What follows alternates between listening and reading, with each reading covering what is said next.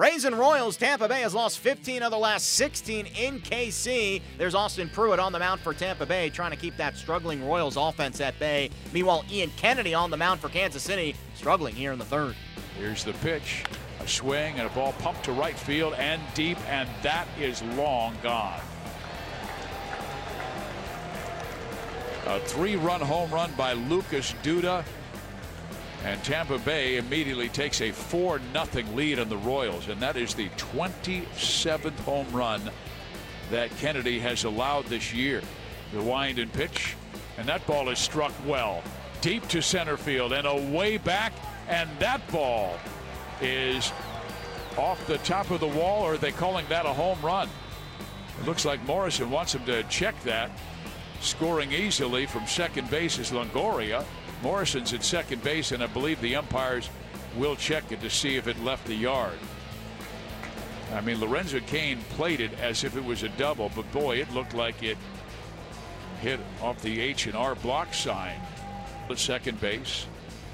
Kennedy checks him, brings the pitch home. It is swung on, hit in the air, center field and deep. That's a way back, and that ball is long gone. That's about 425-foot monster shot, and it's a 7-0 lead.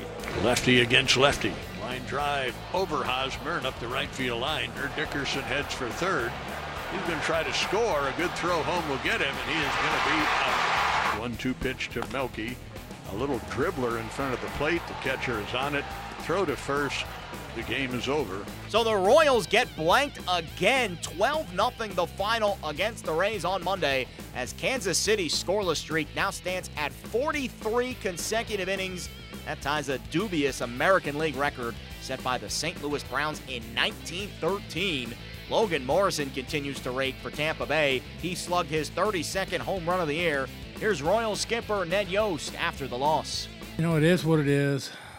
There's no explanation for it.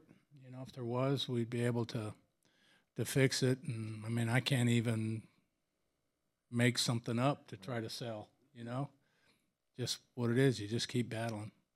When you're not going good, you know, it's hard to run into balls, and we sure haven't. I've been thinking about that too. Surely somebody can run into one and, you know, get a mistake up in the zone and hammer it. Moose just missed that one his last at bat. You know, sent it to the wall, but, you know, that's all part of the struggle. You know, I think our guys are focused on, you know, trying to at least score a run and start from there.